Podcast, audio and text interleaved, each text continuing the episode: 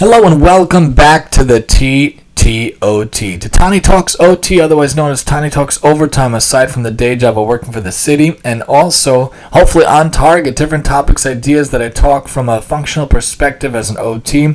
How can your life be a little more independent, more functional, more occupational? Of course, feel free to reach out with any topic suggestions or questions or comments at maximum tee at yahoo dot com.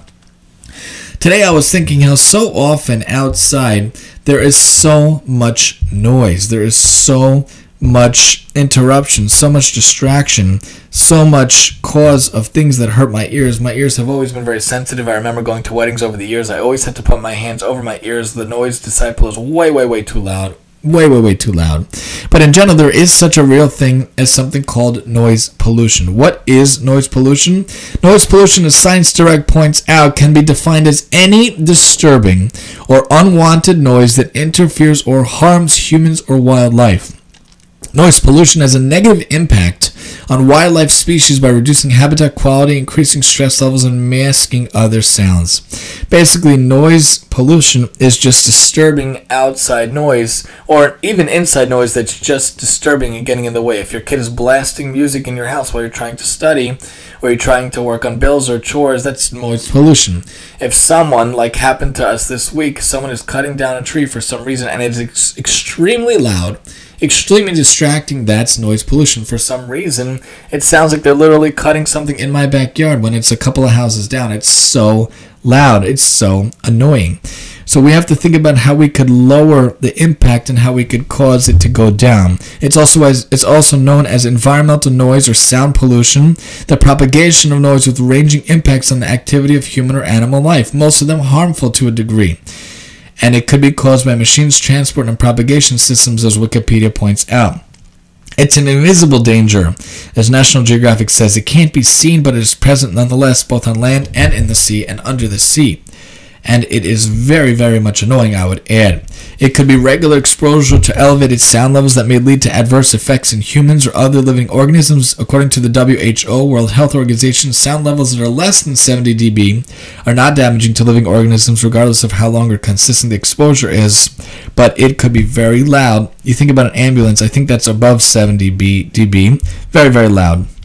Sometimes causes are traffic noise, air traffic noise, construction sites, catering and nightlife, animals, physical, psychological, sleep, behavioral. There's so many different causes. There's so many different things I think about all the time when, you know, we're trying to see, we're trying to sleep late at night, and for some reason people go down the block and the music is blasting. It's so inconsiderate. It's so not nice, and it's so rude and disrespectful, I would say. Obviously, kids are sleeping. There are kids that live in our town and in every town. Why would you do such a thing? People that honk their horn like nine, ten, eleven o'clock at night. So crazy, especially when we lived in Brooklyn in the city. That happened a lot.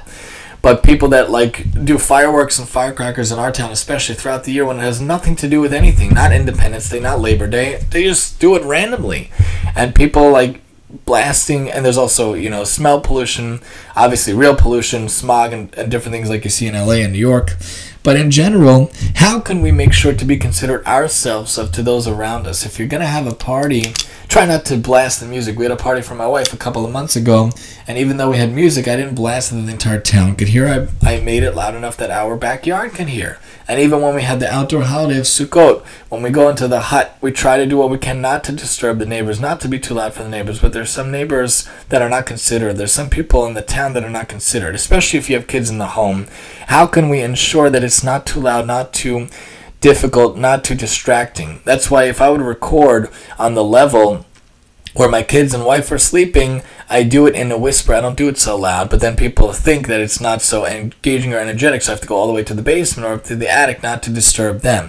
If I'm watching a show next to my kids, next to my wife, I'm going to do it with earphones or very, very low so I don't disturb them or not sound at all, because that's also noise pollution. If I need to take care of chores, I'm not going to vacuum at eight o'clock at night when my kids are sleeping. That would be noise pollution. That would distract them and disturb them. People don't have this sense to always have what's called the Derech Eretz in Hebrew, the proper manners, the proper etiquette. Etiquette, to look out for the neighbors, to look out for the people. How could I be damaging to people? I should think, oh man, that's really damaging. The other day, the other month when we were praying outdoors for the, the evening services, the neighbors was blasting party music, and it was so loud you could hear it blocks away.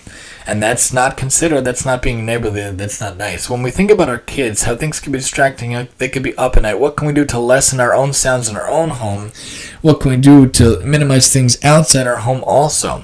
If things are, are very loud, don't open up the windows. Even if it's a beautiful breezy night, it might not be worth it to open the windows and let in all that sound and let in all that noise, especially if your kids or you want to rest or relax. If you feel the need to go outside in your backyard and you leave the door wide open while the kids are trying to sleep because you just want to have a nice, cool, crisp night air, that's great, but maybe close the door so it doesn't disturb the kids, so it doesn't bother the kids.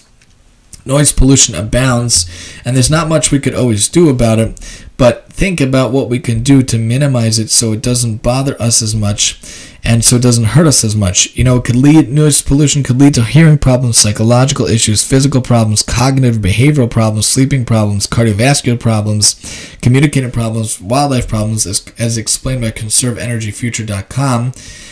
But we want to do what we can to try to minimize it. There's so many different types. There could be so many different things. And it's definitely annoying, and it's definitely difficult for kids. It's definitely harmful for kids.